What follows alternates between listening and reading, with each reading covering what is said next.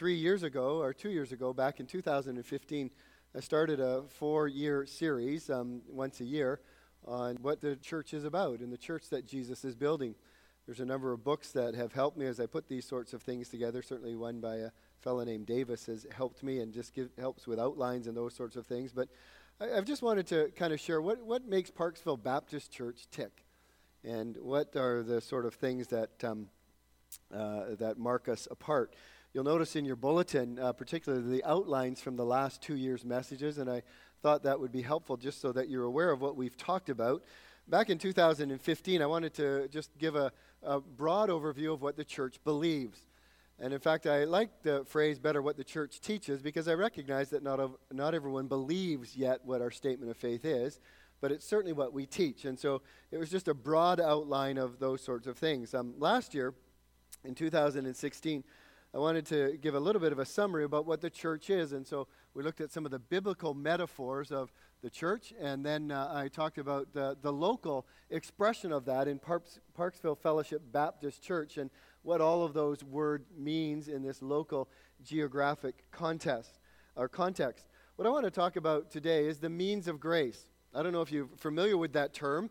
Uh, it's a, a, a, fairly common term, I guess, in church circles, but uh, the means of grace are, are ways in which, instruments through which God communicates His grace to us as God's people.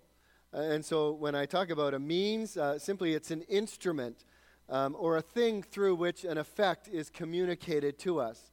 And the thing that I'm talking about being communicated to us is grace. Grace is a gift, it is a blessing that we receive from God. Christians often talk about grace as undeserved or unmerited.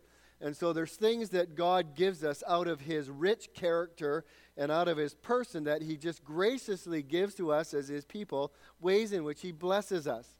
And so I want to look at five means of grace, five ways in which God communicates to us spiritual blessings. And they're things that we hold um, uh, strongly to here at this church, and it's things that I think that every Christian should hold strongly to. And so, again, when I speak of means of grace in the context of the church today, what I'm talking about are the ways God usually uses to cause Christians to grow and mature in Christ and experience the benefits of Christ. So, the means of grace. There's a text that um, I think summarizes uh, uh, this in, in just a challenge to us as uh, God's people. In uh, 2 Peter, the end of that chapter, chapter 3, uh, verse 18, where Uh, Peter simply says to the people, But grow in the grace and the knowledge of our Lord and Savior Jesus Christ. So, how do we grow in those things? five ways. The first is through the Word of God. The Word of God. And I like to think that through this means of grace, we receive many things, but certainly one of them is sanctification. We've talked often about the primacy of the, uh, the importance of the preaching of the Word of God and the teaching of the Word of God, that the Bible is our foundation. But what about in our private life? What about the Word of God in our day to day lives as individual Christians that are separate from the corporate gathering of God's people?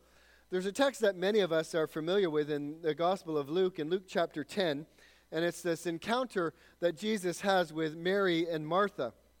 And uh, the text goes like this They went on their way, and Jesus entered a village. And a woman named Martha welcomed him into her house. And she had a sister called Mary, who sat at the Lord's feet and listened to his teaching. But Martha was distracted with much serving. And she went up to him and said, Lord, do you not care that my sister has left me to serve alone? Tell her to help me. But the Lord answered her, Martha, Martha, you are anxious and troubled about many things, but one thing is necessary. Mary has chosen the good portion, which will be not taken away from her. You have here two sisters with two different agendas. The one sister is distracted by the task of serving, not a wrong thing, but that's what she is engaged in, embraced in, is serving. The other one is sitting at Jesus' feet and listening to her. As you uh, heard me read it, you could realize that there was this tension brewing, and no doubt as Martha came and went from the room, as Jesus was talking and Mary was listening, Martha was getting madder and madder and madder. Finally, she comes to Jesus and she says, Listen, tell my sister to help me. And Jesus' response to her is Mary has chosen the good portion. I doubt that the problem here was that they were talking about Scripture in the home. I doubt the problem that Jesus was. The, I doubt the problem was that Jesus was talking about there. But it seems that what was going on in this home is Mary thought that there were things that were more important than the Word of God. There were things that had a greater priority or a greater urgency, more pressing at that moment than the Word of God. Jesus, on the other hand, expressed to her that the most important thing was listening to God, and that that was something that needed to be given a priority. And it must be a priority through deliberate neglect of other things if necessary. His response was that Mary had chosen the better thing, hearing the Word of God and that hearing the Word of God is more important than a meal. Let me kind of un- un- unpack that or help us understand. What does it look like in our life? Well, we think about this in our own lives when it comes to reading the Bible. I'm, I'm sure we've all wrestled with reading the Bible. It's such a critical part of a Christian's life. And I, am sure some of you have come across uh, biographies of people who would read the Bible for three, four, five hours a day. And you think to myself, you think to yourself, how can that ever be possible? How can anybody conceivably read the Bible for three or four hours a day? So what's reasonable? Well, I think probably what's reasonable for most of us is about 10 to 20 minutes a day. And it's a daily habit that we should be able to commit to that amount of time. When should we read? Well, that's really up to you.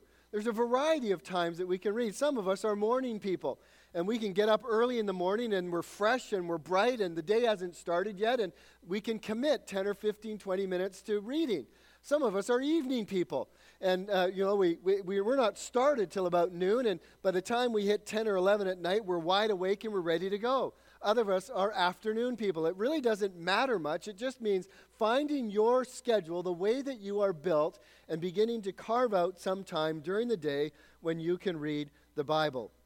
As far as I have found in my Christian life, reading the Bible has never been easy, nor has it ever been something that seems to come natural to me. There's always things that are competing for my time. There's always things, particularly, that press out from me a commitment to reading the Scripture. There's a number of things that I do in my own life that, that, that, that help me, but I think what we learn from this text, at least, is that we need to be Mary like. We need to be committed in our lives that if it's the Bible or breakfast, we read the Bible. If it's the Bible or watching the news, we read the Bible.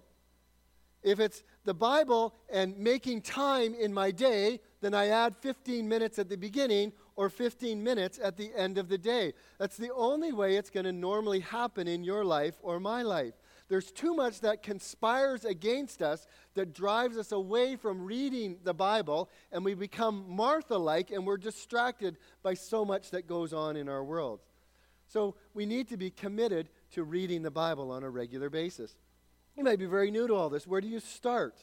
I don't know if you've ever wrestled with that. The Bible's a big book. It's 66 uh, chapters. It's got some that are, um, it's got some books that are one page long, and it's got other books that are almost mini books in themselves. And you think, well, where do I start?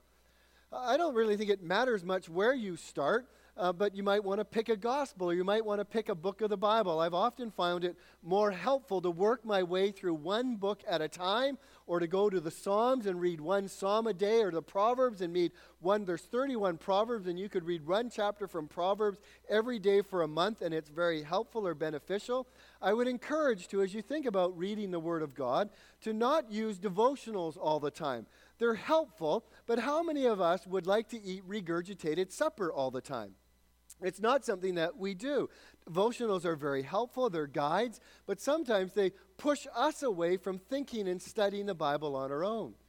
So if you do follow devotions, maybe maybe alternate one day in a devotional, one day where you're diving in the Word of God yourself, finding an Old Testament book, finding a New Testament book. There's lots of things that can help you to develop this habit of beginning and staying consistent in the Word of God. What do you do when you read the Bible? You, you might be thinking, well, I've never heard of reading the Bible on the basic uh, on a daily basis. So okay, you told me I need to set aside some time. You told me I should pick a book and read it through. So what do I do? Well, as you read the Bible, you do. You simply might say, God, would you help me today? Would you show me something in your word that will help me with the issues or the things that I'm facing today? It might be a promise that, that you're looking for uh, from God that you will remember throughout the day that will help you when you hit rough times. It might be something about the character of God or about Christ who's revealed in the text, and it just begins to blow your mind as you go through the day and you just think about the compassion of Christ or the mercy of Christ or the grace of Christ, and you let that fill your heart and mind throughout the day. Maybe it's some, something that helps you praise God throughout the day. Maybe it's an example that you need to learn from or a habit that you need to address in your life. Maybe it's a warning that you need to heed. And so as you come to the Word of God, you come with an open mind saying, God, help me, or God, teach me through your Word. I was thinking of this, and, and I, I won't go through all of them. I, I listed a number of the things that just God has shown me in the, in the past couple of weeks as I read through the Bible, help that He's given me. I was reading the other day, uh, I've been reading through the book of Job. Just a fascinating book. And every year when I come to that book, I just love my time in that book. And there's a certain section in the book of Job where Job recounts his righteousness, if we can do such a thing. But he talks about all the ways that he had determined that he would walk with God, all the things that he would avoid so that he didn't bring disrepute on the name of God, all the things that he set up in his life to protect him from sinning. And at some point, he comes to this, this, this place where he writes in the text, For disaster from God terrifies me. And because of his majesty, I could not do these things. For the last four or five days, I have been swirling around in my head this one phrase because of his majesty, I couldn't do these things. And what a help it has been as I faced temptation. What a help it's been as I battled with thoughts in my life. It's as I battled with different issues in my life to just rehearse that one phrase in my head again and again. Because of his majesty, I could not do these things. It was just a, a, a, the course of my reading that day that that verse was driven home into my heart. A, a couple of weeks ago, and I shared some of this with our staff, I was just at a loss for stuff didn't know what to do didn't, didn't have solutions to any problem that i was facing and i really felt like i was at my wits end. And i read in two places in ezra and nehemiah this one phrase. One was about king xerxes artaxerxes and he had rounded up all the things that nebuchadnezzar had taken from the people of israel. And he had, and brought them into captivity. He rounded them all up and he amassed them and he said, I'm going to send these back to Jerusalem so that you can rebuild your temple. And he also said, Anybody who we've taken captive, you can go home too. And we'll send you resources. We'll give you letters for all of this stuff that you need so nobody will stand in your may, way. And Ezra is summarizing that. And I think he's blown away by this. How could a pagan king do all this stuff for God's people? And he had this little phrase because God had put it in the mind of Artaxerxes. And I thought, God, that's it. And I started praying, uh, God, would you put into the mind of people? And I was thinking specifically of somebody to, to, to apply for our youth position because we just had come to a dead end. And I, and I was beginning to get frustrated and worried. And I said, God, would you put it into somebody's mind that they ought to check out our church and consider that position? And I believe that that has happened, and you'll hear more about this next week. But then um, I was facing all these kind of problems, and I was looking a little bit ahead in Nehemiah. And here's Nehemiah. He walks into a city. And I was reading about the problem that he faced in Jerusalem that they built the wall, and but Jerusalem was empty, and nobody wanted to live in Jerusalem. And he didn't know what to do. And so he came up with this plan, and at the end of it, it was a brilliant plan. How did he summarize it? He said, God put it into my mind. And I was thinking about that of the I just started praying. I said, God, you know what's before me in the next 2 or 3 weeks. I have no idea what to do, but would you put it into my mind the stuff that I need to know and do and give me solutions to problems? And I believe that God has done that. It's just, it's just examples of as you read the Bible, latch onto a phrase, latch onto a promise, latch onto an idea, and plead with God. He knows what you need. The Bible is a means through which God graciously blesses us.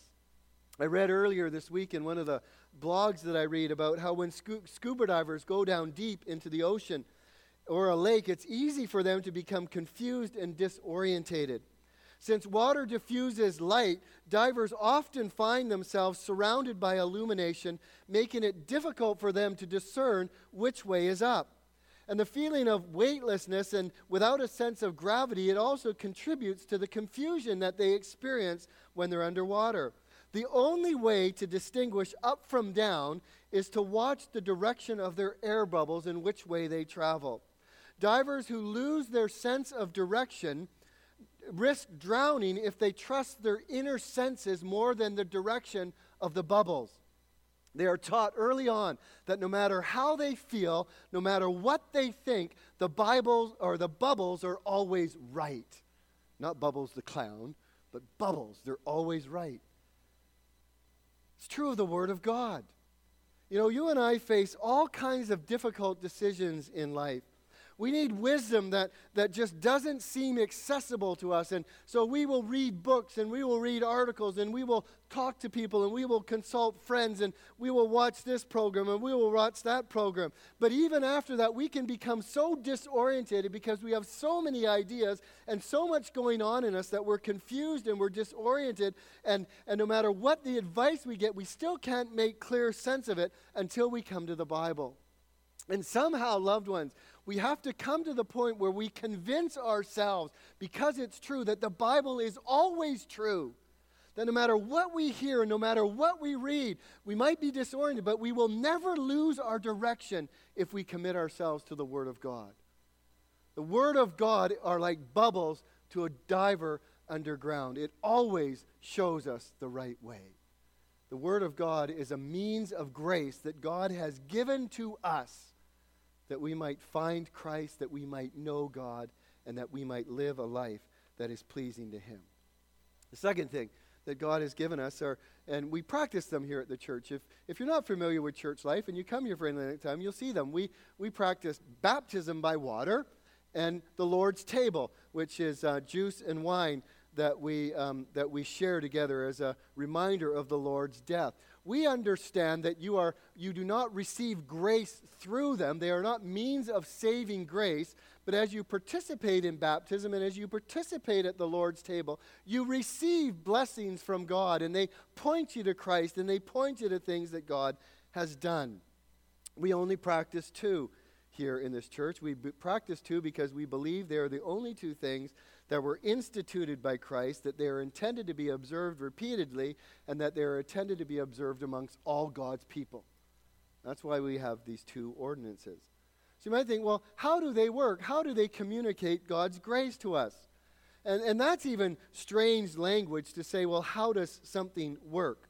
Well, let me talk about baptism for a moment. If you've ever been a Christian, or if you've been a Christian for any length of time, there's no doubt that at some point you've wrestled with whether or not God still loves you.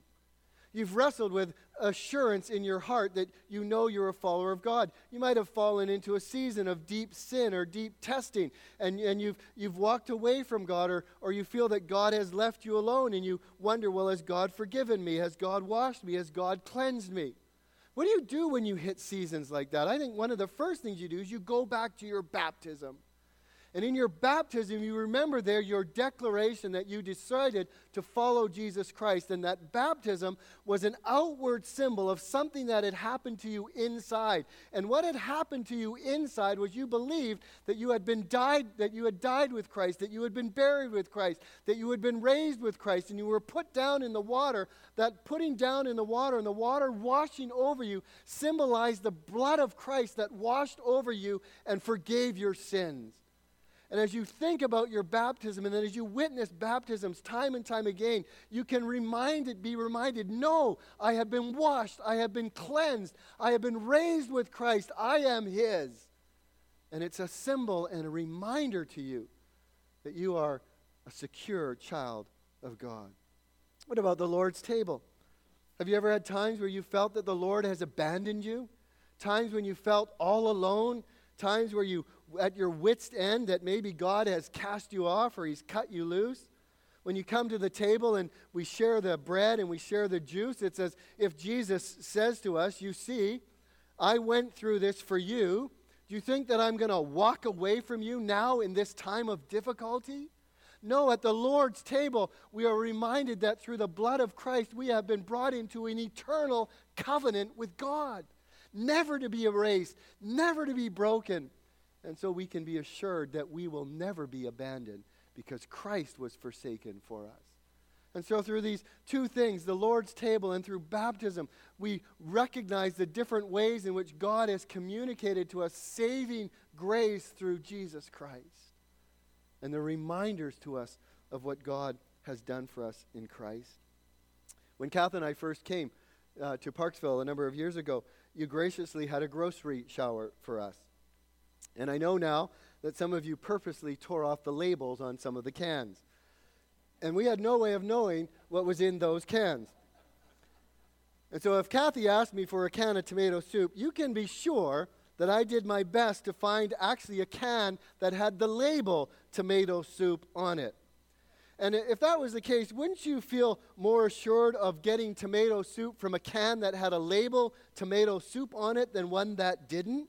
Because the label gives you a certain amount of assurance that what's said on the outside is actually what's on the inside. And that's the same with baptism, it's the same with the Lord's table. These are physical symbols of spiritual realities that have taken place in our hearts and lives.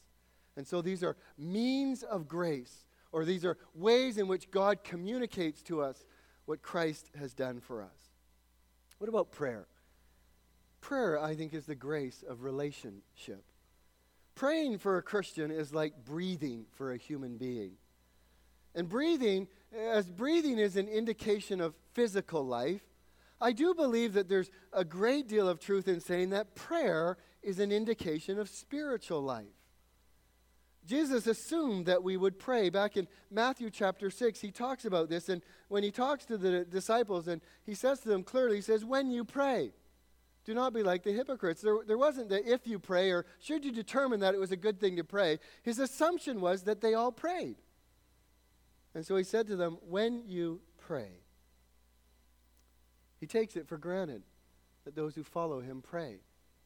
It's an incredible gift of fellowship that God has given to you and I as his sons and daughters to communicate with him. Jesus teaches them how to pray. If you've just started to pray or you're seeming to get off track a little bit, I think these words in chapter 6, verses 6 to 15, are so helpful to us as we consider praying. I really don't know, for instance, if the first part of the Lord's, uh, what he taught them in verse 9, is even sunken in my head Our Father, who art in heaven.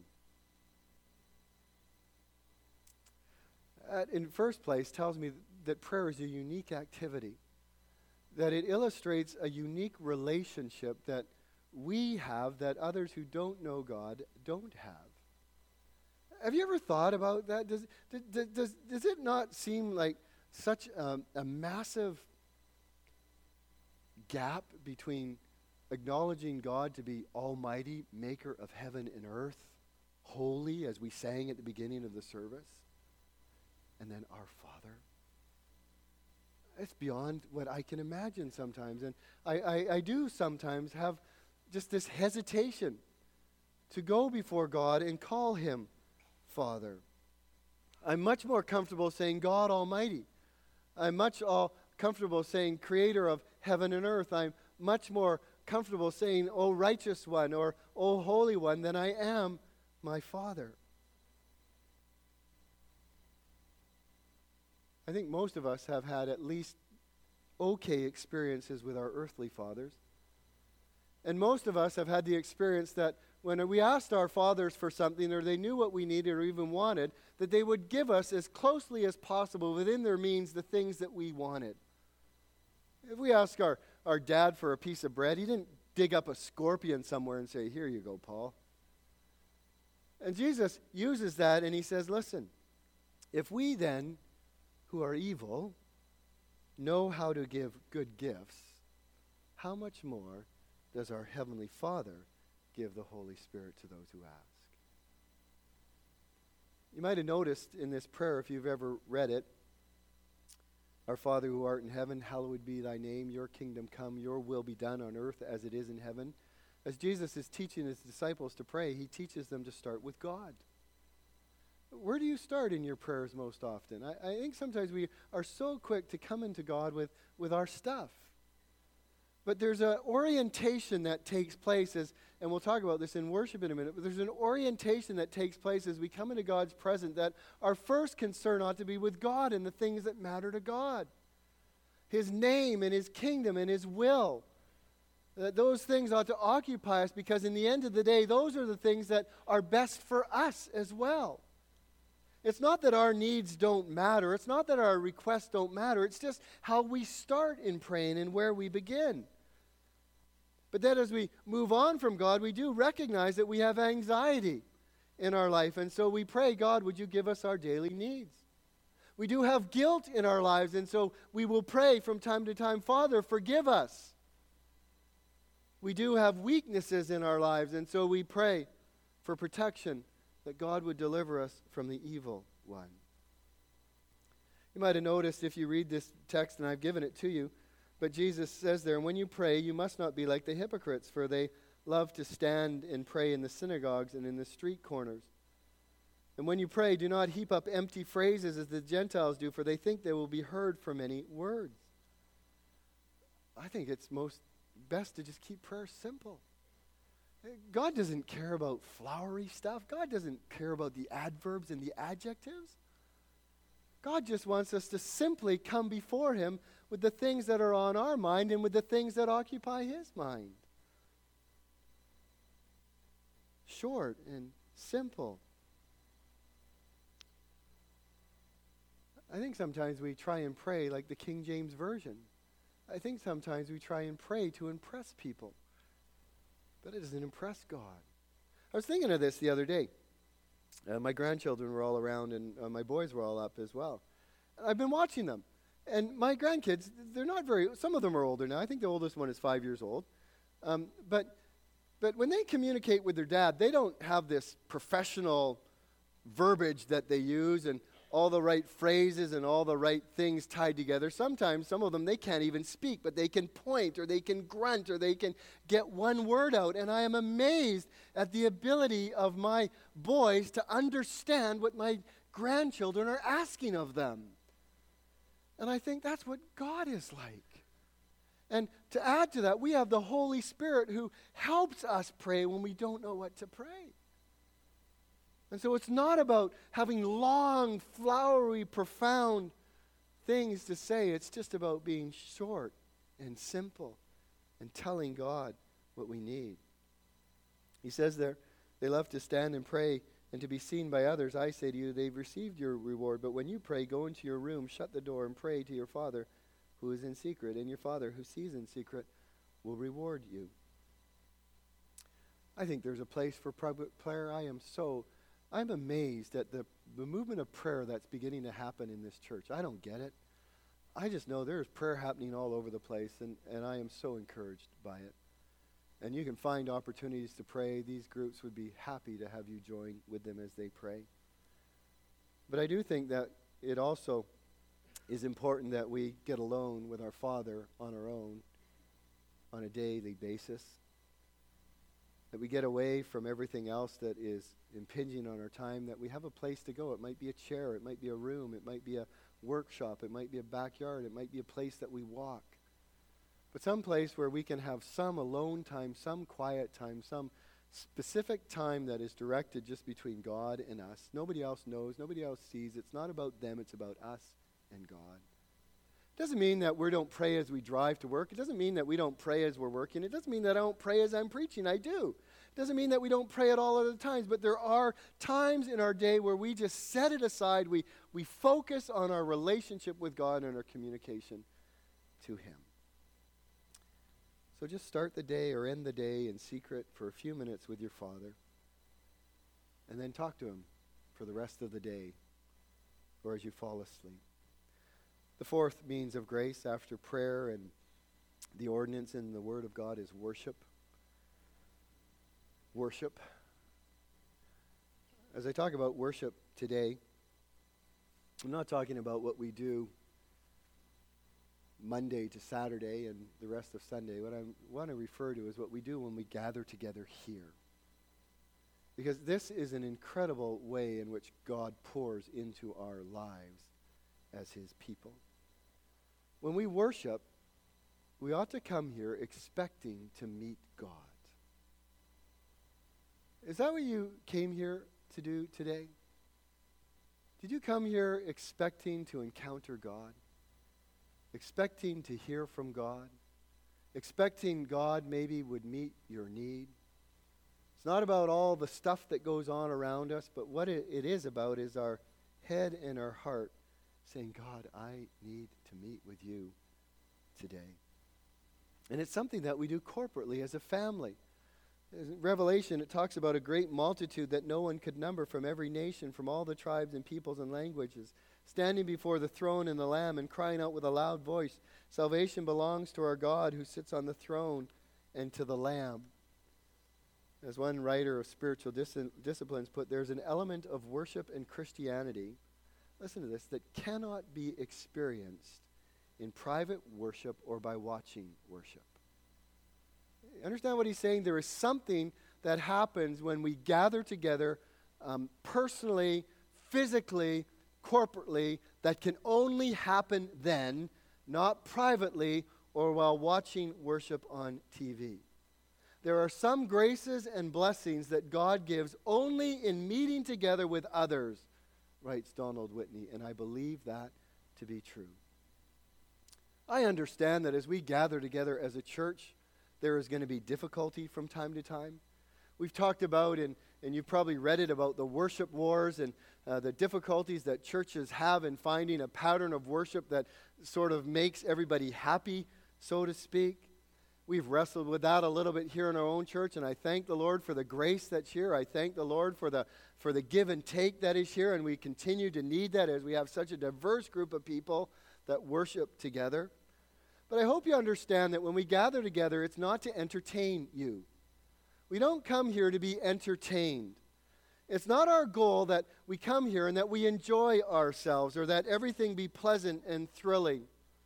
Sometimes we use drums. Some people don't like drums. Sometimes we have the lights on. Some people like it dark. Sometimes we have it dark. People like it light. It's not about entertaining, though, or enjoying yourself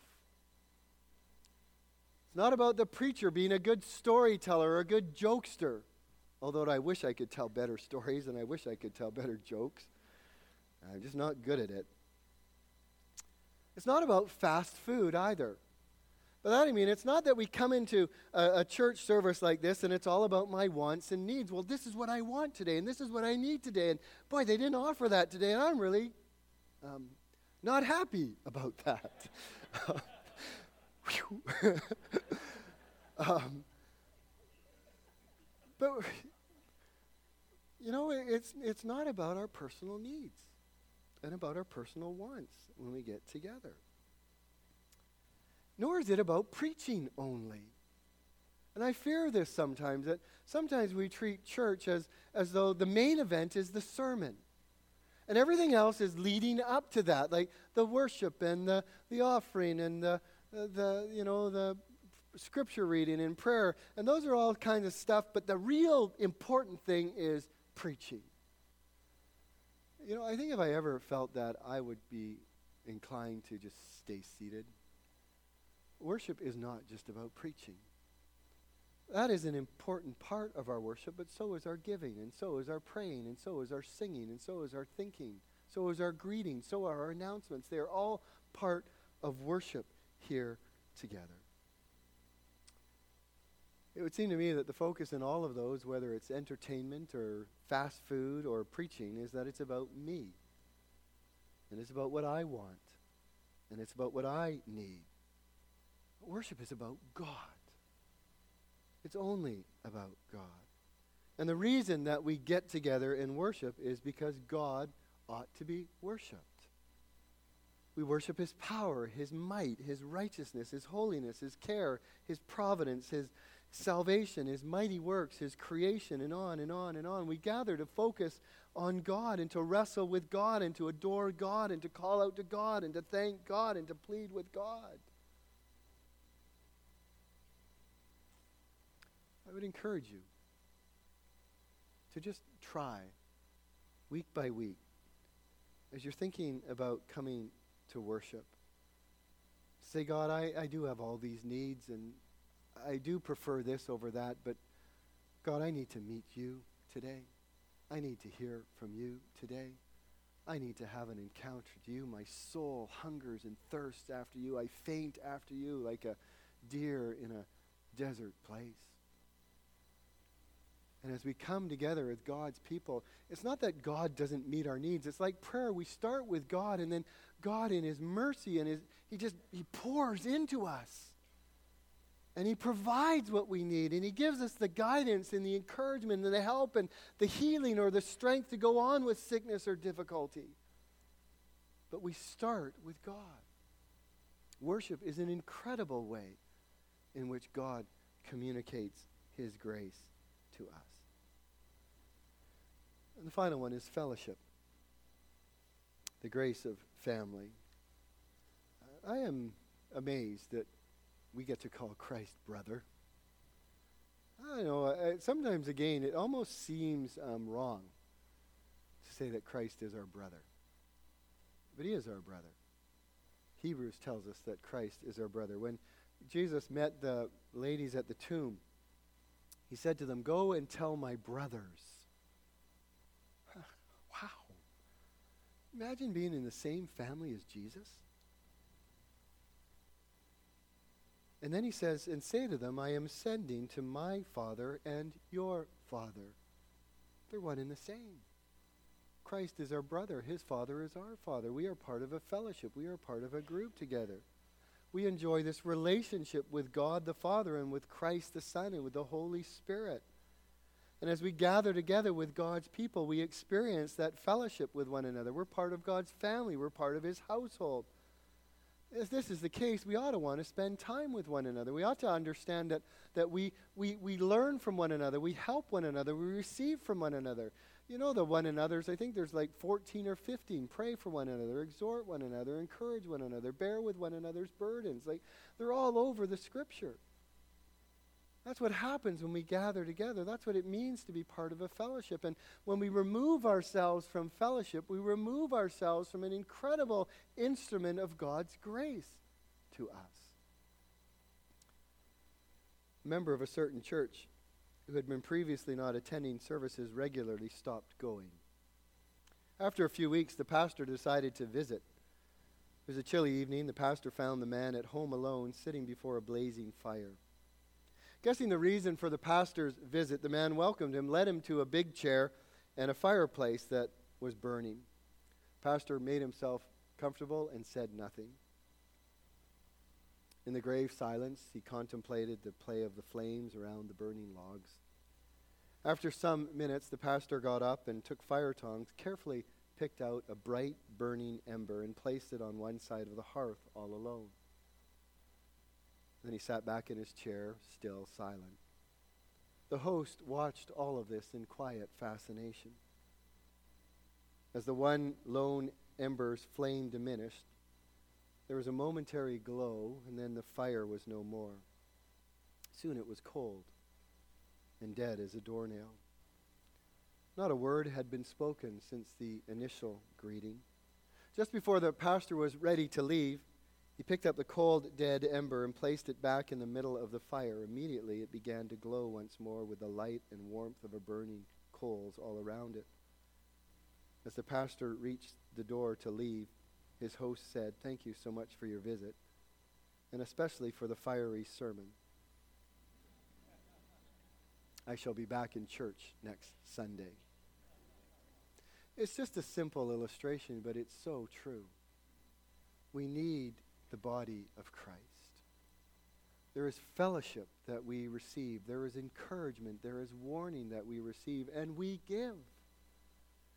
I know this will embarrass Chris and Andrea, but I was so encouraged as we were worshiping this morning by their worship to hear them singing the songs of praise. We encourage one another by our presence and by our worship. And when you can't sing, somebody behind you can. And when somebody in front of you can't sing, you can. And when somebody says a word that matters, you say amen. And when a song comes along that you can clap, you clap. These are ways in which we encourage one another. And so these are means of grace that God uses to build us up in the things of Christ the Word of God, the sacraments, prayer, worship, and fellowship.